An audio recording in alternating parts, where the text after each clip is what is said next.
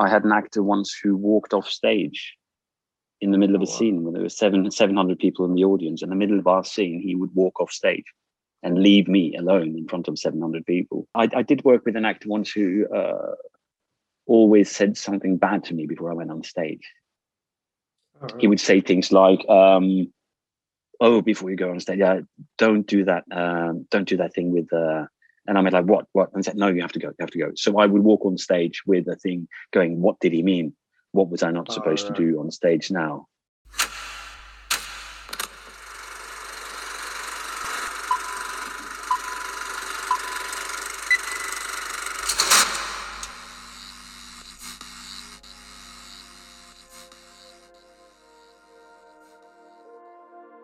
Welcome to Living in Entertainment, a podcast where I chat with talented professionals from different sectors of the entertainment industry.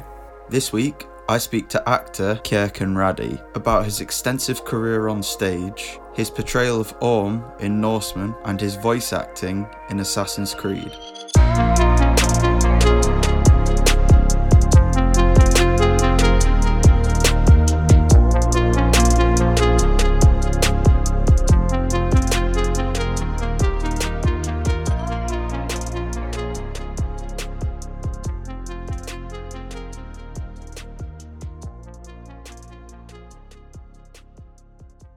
Why did you want to become an actor? I wanted to become an actor because I've been asked many times. The only real reason that I can find is that this is the only thing I always wanted to do. Ever since I was 6 years old. I saw this girl in my class when I was 7. She acted together with another girl, and she was so much better than the other girl. They did something. They were sitting, pretending there was a rug, and it was supposed to fly. And I was just looking at that one girl and going like, "She's so good, and I want to do that as well." And I was 7. And before that, I'd sort of already done things at family gatherings and things like that. So I suppose I've always wanted to. But I think the main thing is that I enjoy telling stories. So I love when people walk out of it, because I do most of the things that I do is in theatre. Yeah. A lot of things on sort of a main stage work. And when people leave a theatre space and they can talk about what really happened in the play. They can discuss something that really sort of went on.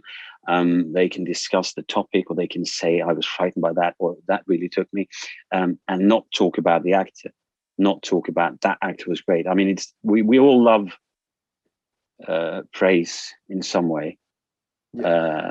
I can say that I love when people say that I'm doing something that's good or it's great, but when it comes to the work, I know now, because I'm almost 50, I know that when I hear people talk about the play and they talk about what really happened and they talk about the characters, that's when I really felt that I've told something, I've done something, I've told the story, and people get engaged by it. Yeah. And that could be everything from a musical to something about the environment, but as long as you've told the story. So I think telling story is the main thing. That was a long answer to your question. I'm going to be short. No, it's good. So it kind of sounds like you get a better feeling when someone sees you as a character rather than an actor. Like you've told the story that well. They don't see you as they see you as like a fictional person, but someone that's connected with them. Yeah, no, absolutely. I know, but don't. I mean, don't misunderstand, because always at the same time when I get older, I have to admit that some of you love praise. You don't like when people don't like what you do, and you love it when people love what you do. But the basic for me, I know now, is when you can disappear into a character and they love the situation, they talk about the situation. I did a play once where people left the room and they didn't know it was me the entire play, and that was, to me, that was so good. There was a lot of costume as well, but still you could sort of completely when directors ask me to do something that others may not have thought that it could be something that I could do. You know, when they said they sort of ask you to do something really tricky or different than what I am. I love that, when you can sort of emerge into a character that's completely different from myself. So yeah. I suppose that's and really tell the story. Just work with a director that really wants to say something. Mm. Yeah. So when you've already spoke about the little girl you kind of admired. Other than her, did you have any inspirations, any people you looked up to as you were kind of on this journey of becoming an actor? I was born in Oslo, but I've always loved, when we did the series, the Norsemen series, we have these really strong accents, Norwegian accents, and it's easy to put that one on because it's just kind of not think about what you're saying in a way. You just kind of relax, that it becomes a very Nordic accent, very strong, but very specific. And but I've been brought up with a mother who was so fond of England. I have a godmother who lives in Exeter, and my uncle was born in Lyme Regis, and I was brought up with watching British television series. I was brought up with watching comedy. I was brought up on To the Manor Born, if you know that. It's like the old shows, the Beiderbecke Affair, and of course Monty Python and Fawlty Towers and all the Monty Python stuff, and then I was brought into the world of UK theatre, and I started just being embraced. I loved everything from Royal Shakespeare Company to all of that. So I suppose one of the people that I really admired when I was younger, apart from some Norwegian actors, was Derek Jacobi. Derek Jacobi is an amazing actor. But after that, Ian McKellen, Judi Dench, and then Meryl Streep, who I happened to meet once, and I was so starstruck that I could hardly speak. And then you have some Norwegian actors who's always been inspiring. But I was kind of a Norwegian man that everyone loves called Björn Sundqvist, and an old actor called Olaf Mørstad, and we had a great actress called Wenche Foss. Sort of all the ones you watch when you grow up, and you kind of find them inspiring. Yeah. But I can't say one particular person, but I've mentioned a lot of them. Yeah, it's like a collection of lots of talented people. That makes sense. Yeah, it's a mix of everything. But I think I'm very based in wanting to tell stories, and I think the way that UK British actors work, being brought up with Shakespeare, the way that's sort of settled in their system, it's there from the beginning. There's a basis of texts. Yeah. And I think that to me, wanting to be a storyteller is something that I've always admired and always sort of stretched. And the few times that I've been able to work in the UK, I've sort of loved doing that. But yeah. Obviously, you just touched on this. You were in Norsemen.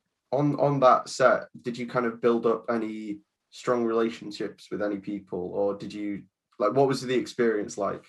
It was strange walking into a room auditioning for something, because they wanted me to come in and audition for the part.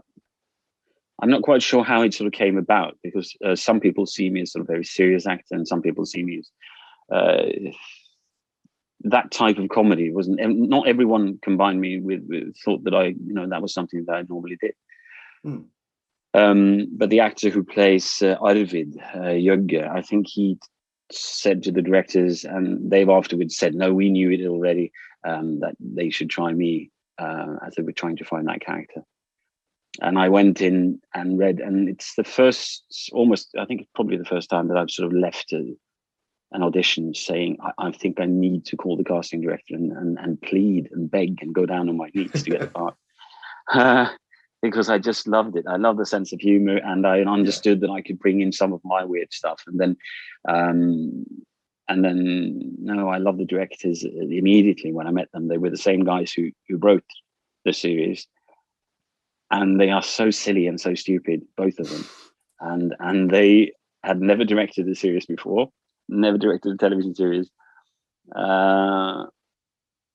And they did it with such flair and such great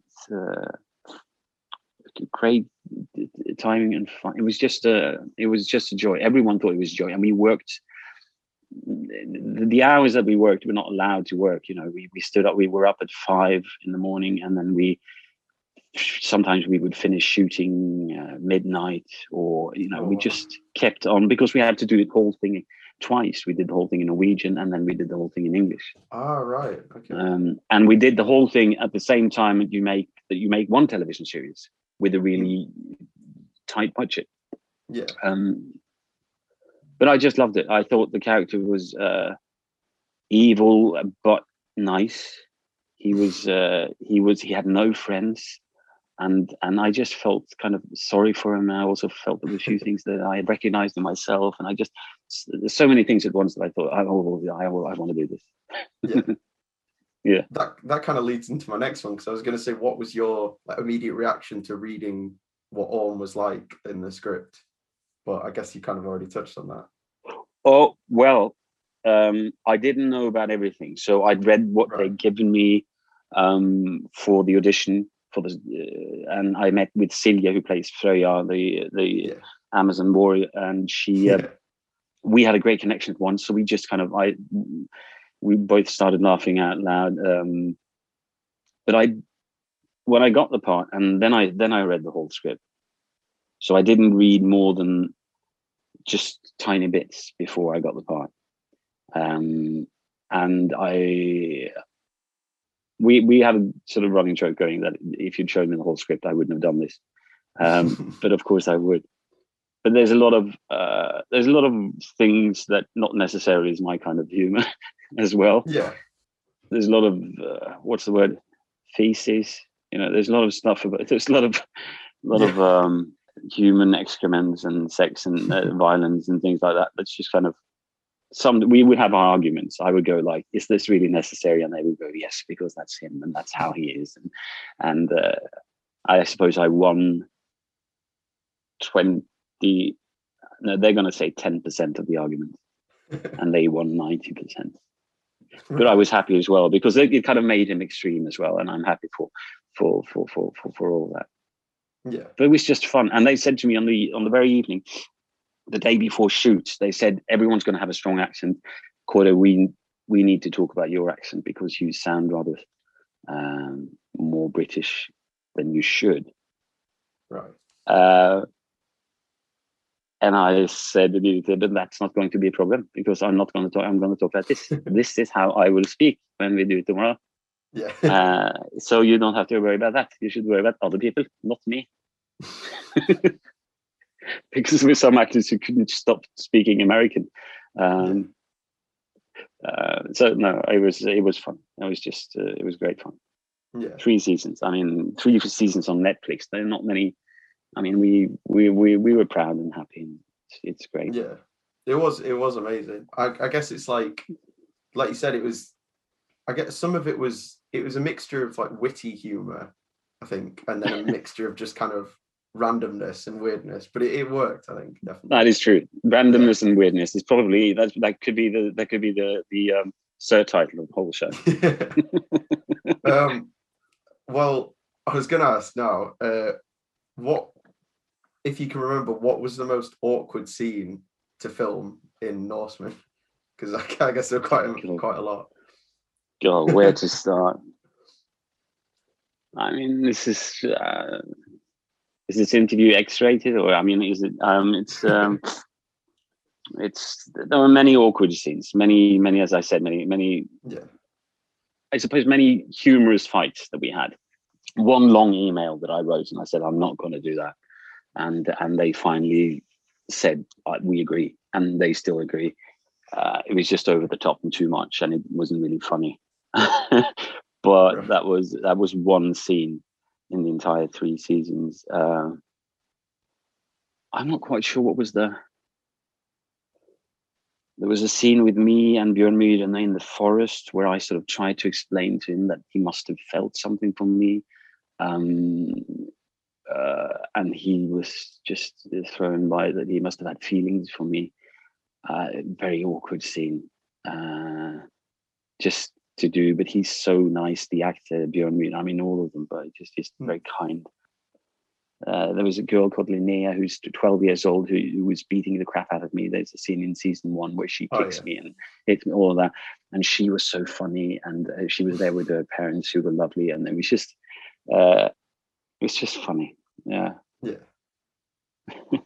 I guess it was just more of like a fun experience, like overall. Yeah, well, I think one of the people who sort of tune into your interview and haven't seen the series are going to go, what is the whole thing about? But as you know, it's Vikings, set in the Viking Age, but a bit more like The Office. So there's a scene in season 1 where I'm buried with soil down to here, together with Rufus, at the end of season 1. And Marianne's character comes basically pees on us. Well, we were sitting down in this hole, covered in soil for a very long time, and I was hurting because I was sitting on a metal tube of some sort, a pipe, because we were down in a drain. It was like they'd covered the whole thing up. So I was sitting basically on a sort of hard metal pipe with something sticking up, and I had to sort of place myself around it. It was in pain. And then Trond, who was playing Rufus, is sitting back to back with me, also covered in the same tiny hole that we were in. Yeah. And he was kind of relaxed about it. And I said, "Are you okay?" And the hours went on, and I think they went to lunch without letting us up because we were sort of, I'm not quite sure, but it was long. It felt long. Probably wasn't more than half an hour, but it was long. And I was saying to him, "Are you okay? I mean, how are you doing?" And he went, I'm fine. And I went, "Okay, he's doing okay. So I'll be relaxed as well." But it was painful, and especially this hard pipe. Yeah. And I had to. And when they said, "Fine, it's a take. We've done the whole thing," and they took away the soil and they pulled us up, I looked down and I saw that Trond, Rufus, had a chair. They'd given him a chair with a cushion. And I went like, he's got a chair. He's got a cushion down there. There's like, I've been sitting on this metal pipe. And I said, "Why haven't I got a chair?" And they said, "Well, there was only room for one chair." And he'd already been down in a hole a few sort of episodes back. Yeah. So he was fine. He was sitting. He could have had snacks down there for all I know. Sounds like you were almost like not acting at that point. Like you were actually just trapped under the ground. Oh yeah. Yeah, if you watch the scenes and you see there's kind of an agony there, it's something, really tormenting me. No, right. So yeah, I wanted to go on to talk about. So you were recently doing quite a bit of voice acting in Assassin's Creed. Yes. As Farabid and Stabion, I think that's how you pronounce it. Stabion, yeah. Stabion, yeah.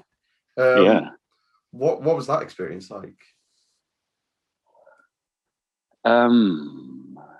Now we come to a point where I have to I'm not quite sure what I'm allowed to say or not to say, and there's so many pages of contracts and things like that. But I mean, the play is, the game is out. It was great. I mean,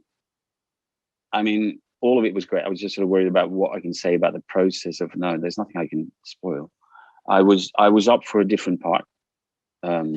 Many months before. They tried me for a different character, and I had a great meeting on Skype and Zoom, and I sort of went around with my Mac and I held it while I was going mad in the room. I was at the National Theatre where I work, and doing it in the black box there, and we had great fun. And then I was told later on that they'd sort of moved on, but they loved meeting me, and I thought that was it. And then they called me back and said, "No, we got 2 other characters that we want you to do." I hadn't done any. I mean, Assassin's Creed, and I hadn't done any games like that before, and I thought it was just a great experience. And the director and the people and the team in Canada and everyone. But I didn't travel there. I was just doing all of my stuff from a studio in Norway on link, and everything was done it was a lot of hours in the studio, but it was great. And the game came out amazing. There's a lot of nice Norwegian scenery there as well, and Darby McDewitt, who's the narrator, you know, probably of the Assassin's Creed series, who's the writer of so much of the stories. He traveled to Norway a lot and traveled up north to see and to sort of get the experience so he could write in the best way. No, it was just really well done. And but there were other actors as well in there. Jeppe Beck Lausen, who was in Last Kingdom. He's got a big character there, and he's great. His voice is amazing when you listen to it. And Magnus Bruun, who plays Eivor, he's amazing. That was cool. I mean, what's not to like? And I have people who do play a lot of games, and they call me up and they send videos every time they play it, and they sort of send videos of my character. Yeah. No, I love it. You can be proud to say you're part of that sort of universe. Yeah. Mm. Do you think you have a kind of preference of like, do you prefer one or the other, or like acting and voice acting, or are they just kind of both great? Ooh, I sort of cling to my cup a lot. This is sort of one of my many coffee cups. And this started when I was doing radio plays. After I left drama school in Norway, I started doing some radio plays. And they had a really bad coffee machine at the Norwegian Broadcasting. But to me, I was given a cup of coffee and sitting in a studio and just being in front of a mic and working with my voice and other actors. And I love that. So that sort of became, every time I was doing something in front of a mic, bring a cup of coffee or a tea and just... No, so I just love... I love being in the studio, being able to work with my voice and do cartoons. And I do a lot of dubbing for cartoons. But what I really love the most is being... probably in a sort of smaller theatre space, like stage at the National Theatre in London, just intimate spaces of sort of 200 to 300 seats. That's kind of intimacy and plays that tell stories. I sometimes struggle when I work with directors who are extremely wild and crazy, and you have to be covered in blood and be nude, and you know all of that. Sometimes I sort of have to search and find the truth in that. But I love that intimate space. Theatre is where I was brought up into theatre and love that. I was going to actually ask about like theatre, because I guess if that was like kind of your roots in acting, how was the change from going from theatre to like television or film? Like what was that change like? I think the main thing that happened to me when I started doing, I still say, people say who's the best director you work with in TV, and I still say the same name, is a woman called Karin Yulsuru, and she was the one who directed me in the first series that I did when I left drama school in Norway, before I went to drama school in London. And she just made sure that I was always at ease before I went on, never overacting anything, not doing too much. So I think the main thing that I've always tried to keep focus on, I've done, you know, a lot of sort of comedy things as well, and you need to be a bit over the top as well, but it needs to have a truth in it. But I think the main thing is always,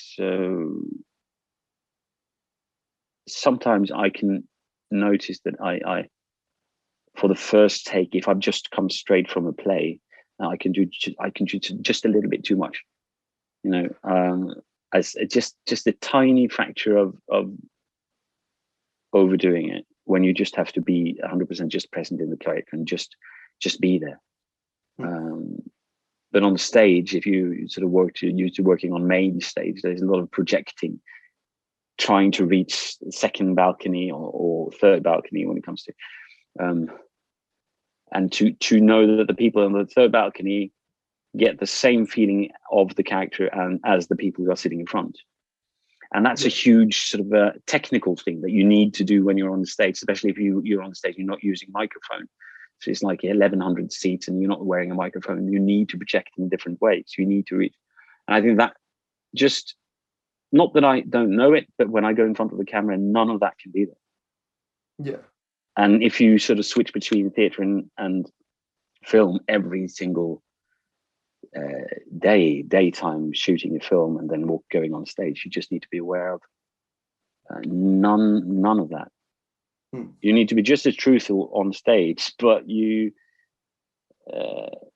need to do that technical thing as well, to be sure that you reach, to lift your eyes, to make sure that your voice reaches through that wall beyond the third balcony, and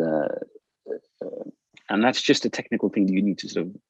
So I think that was the main issue for me. Just be brave enough to do as little as possible and just be in the character 100%, and know that the camera will find you. Yeah.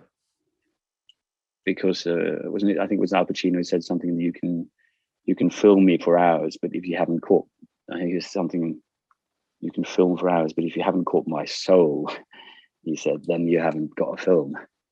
And I think the relationship between the director and an actor on screen needs to be that trust that you can just do nothing. He will be there, or she will be there to find you with the camera and the crew, so that they can see a tiny fracture of, well, I suppose soul is a good word. Something that comes through, so it becomes a really good film or a good series. So that's turning all of that off. Is. I spoke to Harry McIntyre from The Last Kingdom, and he said some of the best experiences he's ever had were on stage in a theatre, and he said it's like a completely different experience, like you've kind of said. But he said one of the things you've got to watch out for is like burning out, because like you just touched on, you've got to like project yourself and give that same impact to everyone there. True. Yeah, absolutely. I agree totally with him. You need to find a reason to do it. I mean, we did a play that we originally, I think it came originally from, did it start at the Edinburgh Festival? No, it started in Scotland. It started in Glasgow. The play called Stones in His Pockets. It's just two actors playing extras on a movie set in Ireland. And there's a whole thing of actors and other actors and Hollywood diva and director and producer and other extras who. So, but all of those characters are being played by the same two actors. So it's just two actors on stage the entire time with just one costume each. So we played that play. You just tip the hat and you do something, and it's a remarkable play, really well written. And we played it, I think, 250 times. Oh, wow. I think we did the show. And in Norway, that's quite sort of sometimes you've got the Mousetrap for 60th year or something in London, but not the same cast. But I mean, you need to go on stage. We always look each other in the eye. We did an Ibsen play recently that we played for a long, long time by Henry Gibson, and me and the actress there, or the guy and me who did Stones in His Pockets, we always look into each other's eyes and go like, okay, so now this is all new. Everything's new. You've never done this before. The audience have come. They've got the tickets on their fridge for a long time with the magnets. And this is the evening, and we can't just say, well, we did this yesterday, so we're just going to, play by ear. We need to, I mean, those are the tickets they pull down from the fridge, and they're here now, so we need to do it. Yeah. So you need to find that specific reason and look into the other actor's eye and find a reason to do it once again, like for the 250th time. But if it's a good play and great actors, then you don't have to think that hard. Mm. That must be tough, though, doing the same play like that many times. Must be quite tiring. I guess you get really good at it, though. We were never bored. I mean, I liked Stones in His Pockets or Little Ailes that we've done many, many times now. Also in London at the Coronet. We've never tired because it's well written. Hmm. But you can be tired. I mean, you can have a day that you sort of haven't slept, or you were out with friends the night before and you stayed up too much and you shouldn't have stayed up that late, and or you're ill or anything, and you go on stage. You need to sort of find a way to do it. Some people will think, how can you manage to do it every night after night?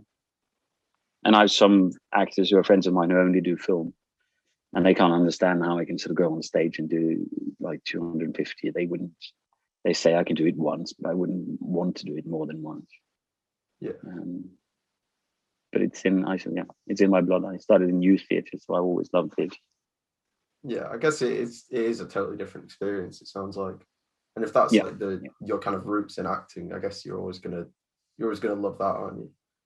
Yeah. There was this old woman she died many, many years ago, but she was really old when she ran the drama school for youth and children for 40 years in Norway, and she used to work at the National Theatre, but then she retired and started the school for. She retired early, but started school for children and youth. And so we were all brought up. Everyone who went to that school brought up with the classics. So she was the one who teaches that Shakespeare's word, you need to listen to every single word and cherish every word. And if it's Ibsen, it's well written, so take care of it, Chekhov. And we were 14, so it was an early start. And she made us read poems that we thought were sort of so heavy and full of words that we didn't understand. And suddenly she could open up that universe to us, and we would love that word that we hated before because it was old-fashioned. And we sort of realized that word now can be used in a way that I could never do in my own language and my normal language. So she would make a lot of young children and youth experience that really good writers have words and ways of saying things that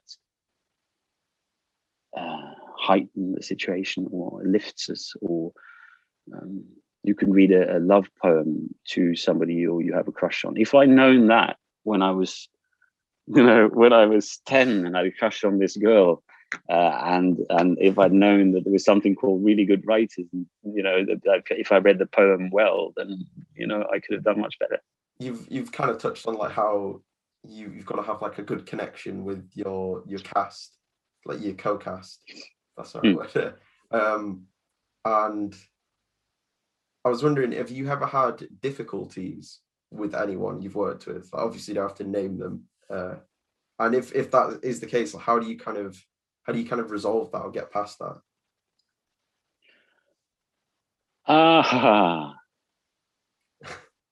I have had situations like that. I had an actor once who walked off stage in the middle of a scene when there were 700 people in the audience. In the middle of our scene, he would walk off stage and leave me alone in front of 700 people. I think at some point I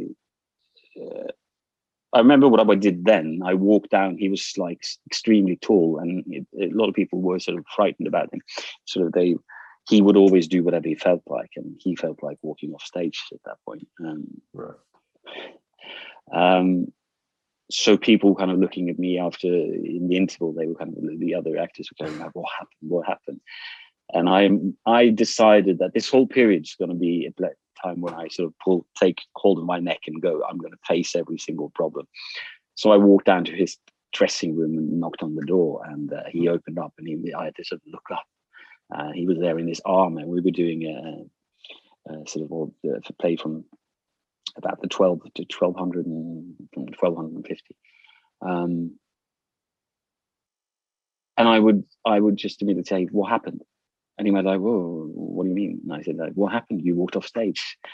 And that was not really me. I just went like, I need to be brave. I need to just face every single. And he said, but you're taking a hell of a lot of time to say what you want on stage. And I said, yes, but you know why I'm doing that? Because he was somebody on the stage that really he would use up the time while he spoke so that other people would have to speed up. It was kind of a thing that he'd done for many, many years.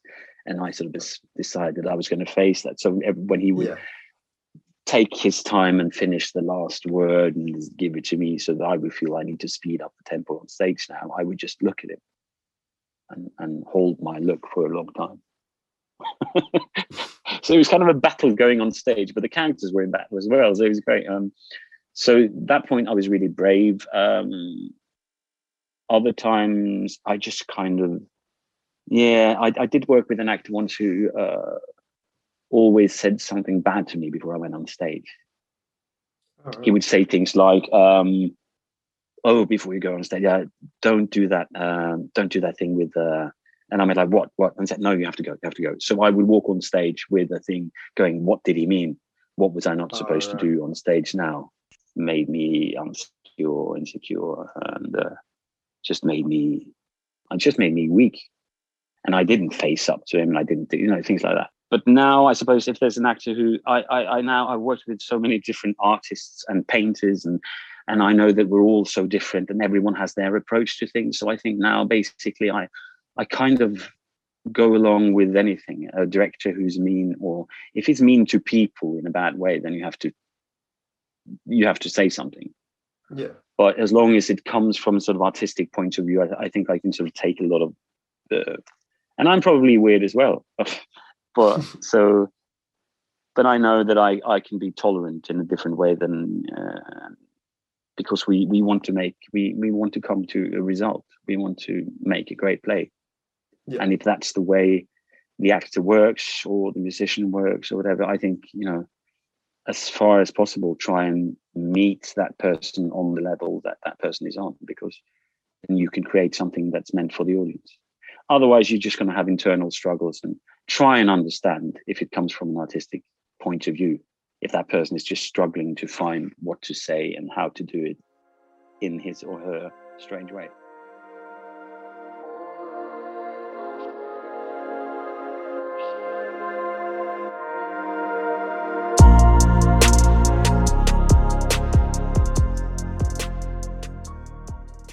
Thanks for listening. Stay tuned for more new episodes coming soon. For more updates, follow the show on Instagram @Living in Entertainment Podcast.